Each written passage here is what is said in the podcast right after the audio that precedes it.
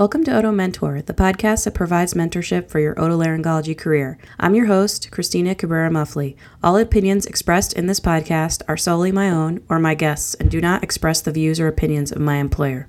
This is episode 1, Otolaryng What? And Why This Podcast?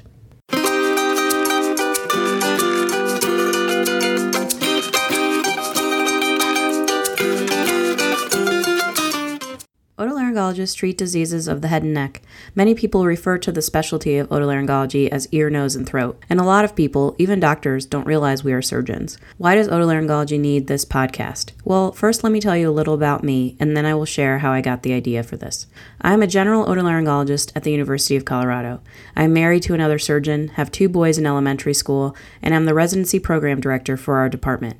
I love my job and get a significant amount of job satisfaction from helping our residents achieve their full potential. I got the idea for this podcast when I was thinking about how best to mentor the residents in our training program. I believe that an important part of reaching one's potential comes from having mentors to help you on your journey. I have had some amazing mentors over the years who have helped me match, succeed in residency, and get promoted to associate professor. Finding a mentor has not always been easy, however. Sometimes this is because we get bogged down in our daily to-do list and don't make time to ask for help. Sometimes the perfect mentor is too busy with their own career or life. Sometimes we start a mentorship relationship only to realize that our goals don't match with the other person. This podcast will attempt to ask the questions that many of us would like to know the answers to, even if we don't have someone specific to ask. This can also be a second opinion, to get another perspective on questions you have asked your personal mentors. Mentorship is critical at every level of an otolaryngology career, so the target audience for this podcast is wide-ranging.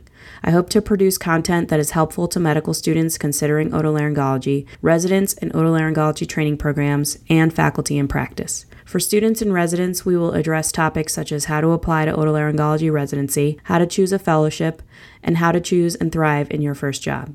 For everyone, we will cover quality of life topics, such as work-life balance, burnout, and developing research and educator skills.